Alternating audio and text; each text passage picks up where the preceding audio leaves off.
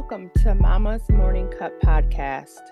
On this podcast, hang out with Quinn and guests who are also fellow mamas who will bring candid conversations covering the five pillars of inspiration, family, health, career, and books. Mama, we need to fill up our cups while juggling careers, our dreams, and a family. Mama's Morning Cup is a weekly podcast just for you to set your week up with intentional stories, joy, laughter, and a moment to yourself. My name is Quinn Minier, and I'm the host of Mama's Morning Cup. I am a mama of a thousand kids that love to encourage and inspire fellow mamas and fill their cups with intention. You can find me most days wearing leggings and reading a good book. Each week, I'll be popping into your ears to remind you that you are not alone in this journey we call motherhood. Go behind the scenes of my chaotic household that should be a reality show, my opinions and views of this world, and hear from other women who will inspire us through stories of inspiration, family, career, and their health journeys. This is Mama's Morning Cup.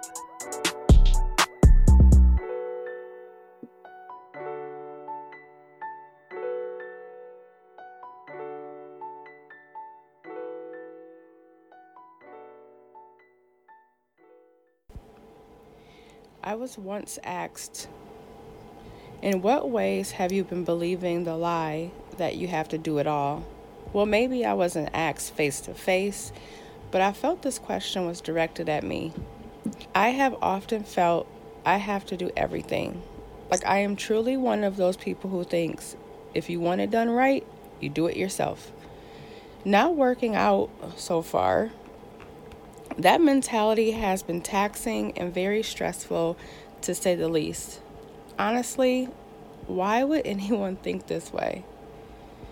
It has definitely been a lie that I tell myself that I have to do it all.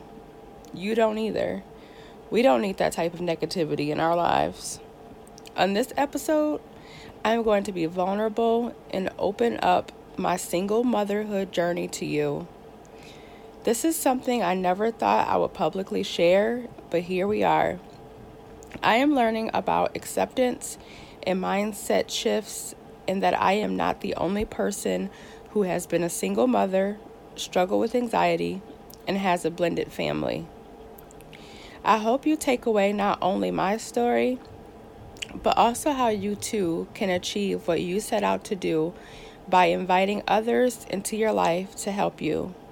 We don't have to do it all. So grab your morning cup. Today I am spilling the tea. Let me take you back to where this thought came from. I had my first child at 21 years old. I was in college and had the plan of becoming a physical therapist. Instead, I was blessed with a little boy who brought joy into my life but taught me that I had to take care of another human. I was in an on and off again relationship for the last two years, and let's just say it wasn't healthy. When my first child was four months old, I found out I was pregnant again, this time with a little girl. I had my baby girl 12 months and two weeks after my first child. Now, a mom of two kids and only 22 years old, I tried the family thing as long as I could for the sake of my children, but in my heart, I knew it wasn't good for me or them. I worked low paying jobs and took care of them to the best of my ability. And at the age of 25, I began a new relationship and had no plans of having another child. I had my boy and my girl. I was all set. A year later, guess what? Fertile Myrtle over here was pregnant again. Eight months into that pregnancy, he left me. I think this is when my anxiety started. How am I going to raise three kids alone? I was living in low income housing, a very nice apartment, but not what I had set out to have at that age. I had been in this apartment for the last five years or so. Now it was time to get serious. I was still working throughout my pregnancy, making a whopping $10 per hour before my lovely 30 cents raise. I picked up extra hours on all shifts and relied on family to help me out with the kids. When my little bird was born, she was born early due to not growing in my uterus, and so I was induced. I'll never forget that day. It was the day I was scared for her and for myself. I was going to be bringing home a newborn along with me and two littles. Single motherhood was what I planned on for the rest of my life. I swore off dating anyone. I was still heartbroken from what transpired two months earlier. I was in a state of confusion of why me? What did I do? Did I deserve this? I dove into Bible reading and prayer. My little bird has several health issues, which started at three weeks of age, where she ended up in the hospital with RSV, and then came the seizures months later, tubes in her ears, and so on. Now, keep in mind, I had family around, but not the support I needed at the time. I am sure my family didn't know I needed extra support not only physically with the kids, but also emotionally and spiritually. I never asked, and if I did, it was in a slight, hey, can you watch the kids while I do XYZ? The response was typically no, so I didn't ask too often.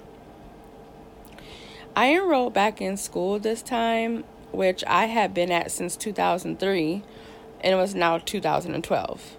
I told myself, I will focus on me the kids and getting an education so I can get a job that pays me enough to survive on.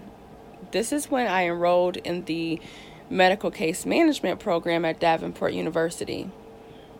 My aunt helped me out when I had classes and kids weren't in school or care. My granny lived in an apartment in the next building, so she was there to help in any way she could.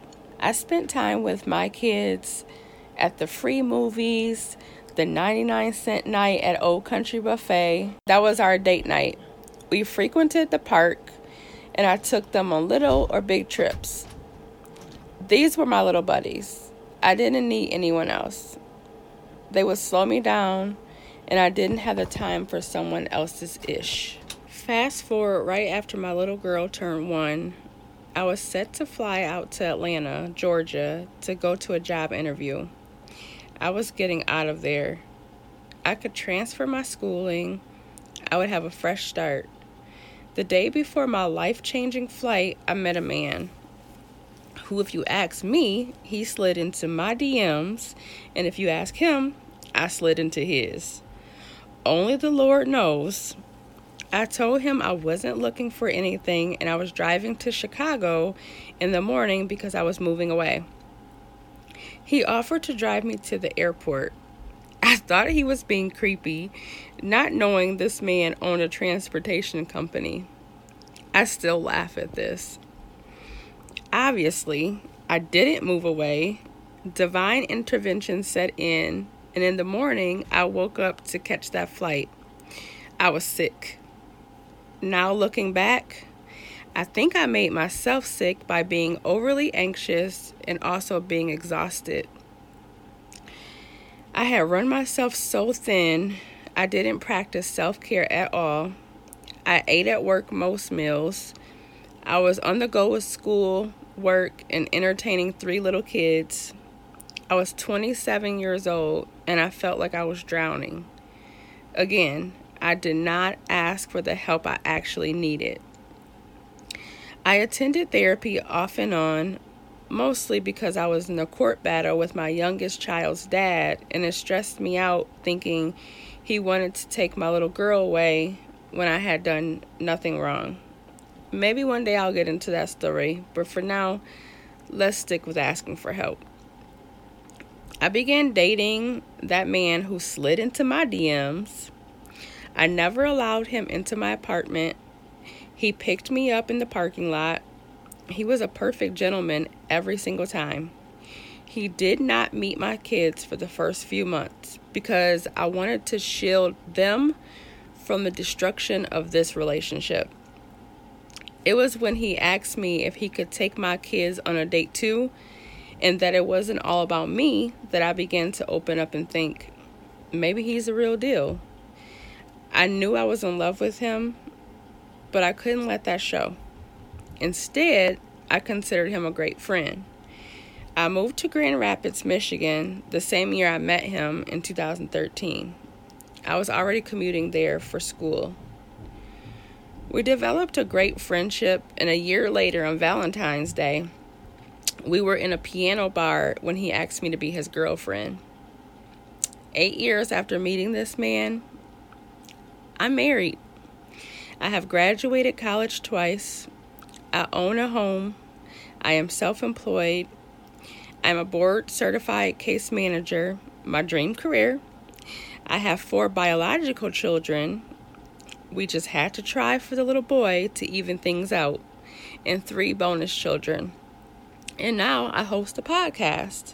Even though I have all of this, I struggle with letting go of that mentality that I need to delegate, ask for help, and allow my husband my teenagers now and my friends' support in the areas that I struggle in. The anxiety is still there, but it's mostly caused by being overwhelmed and thinking I have to do it all. So I don't go back to being a struggling single mother living in low income housing with a low paying job. I hoard my money. I panic if bills aren't paid on time. I don't buy myself anything because I never want my children to go without. I haven't grasped the concept of having a partner who won't let these things happen. Whew, okay, enough about my story. I know my story differs from other single mothers because everyone doesn't have the same experience. I want to tell you, I have been there with you for several years. I was also raised by a single mother, and I know the struggle. Let's talk about practical ways we can shift our mindsets. Here's a great example. Since I work by myself, I have been doing it all myself, but there are tools out there to outsource things. Example In my line of work, case management, if I want it, I could hire an assistant to help with documentation, email management, mailing documents, etc., but I have chosen to do it all myself. Why? Is it a power move? Is it a control issue? Nope. It's being stubborn about not wanting to ask for help. How many of you can relate? When I was growing up, the saying, it takes a village, was very much true in a carried out statement. How many of us had grandparents close by when we were kids? Our neighbors watched us when our parents ran to the store, or we had play aunts and uncles and cousins who were around to help out. Nowadays, there's more of a me mentality. Why? It's still okay to ask for help. I don't know who stigmatized asking for help, but I don't like that person. I'm just going to add them to the list. I don't need that thought in my already full mind. When I have a client talk to me about needing help at home with chores, I refer them for home support. Or if they are being emotional on the phone about past traumas, family dynamics, or change, I often refer them to counseling. I am not a therapist by trade. There are only so many things my credentials and ethics of my title allows me to do. So I connect people to the help they need. There are so many services out there on top of different resources through technology that can be found with a simple Google search. Again, why do we believe the lie that we have to do it ourselves? Aren't we tired of thinking this way? I know I am. Let's promise each other to make some changes, okay? Onto those changes that we just promised each other. The same way I approach my clients' needs, I approach my personal needs. I start with an assessment. What is it that you need?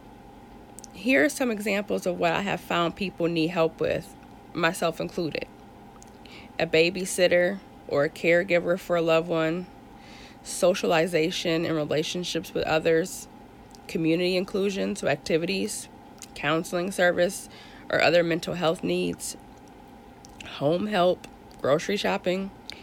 You get the point. After you have addressed your needs, write down who in your life can help you with those needs and how they can help. We're going to call this the planning phase. After making a plan, we have to carry it out in some way, right? Now we are going to link ourselves to those people and or service providers. So family, friends, therapists, chore providers, etc. by reaching out to them. Next, we will implement our plan. When they say yes, they will help, this is where you tell them exactly what you need and how they can help you. Closed mouths can't be fed, so don't hold back. After we implement our plan, we will then evaluate that we are feeling better and not only ourselves, but also the people around us who are there to help. If it's not working, then we find someone else. It's that simple. If it is working, then we will go into the monitoring phase where we check in with ourselves and how we are feeling and how the relationship you have established with this person or provider is going. After all, when unloading some of the stress we carry of doing things ourselves, we want to make sure things are going well. The whole point is to relieve the burden on us. This approach can be used over and over again. Use this approach in personal matters, business matters, as a parent, a caregiver, in any role that you play. My friend, you don't have to do it all. Thanks for tuning into this episode of Mama's Morning Cup. I would love to hear more from you on the topics you want to hear. Head to MMC podcast link in the show notes and let me know in the comments what you want to hear next. See you all next time.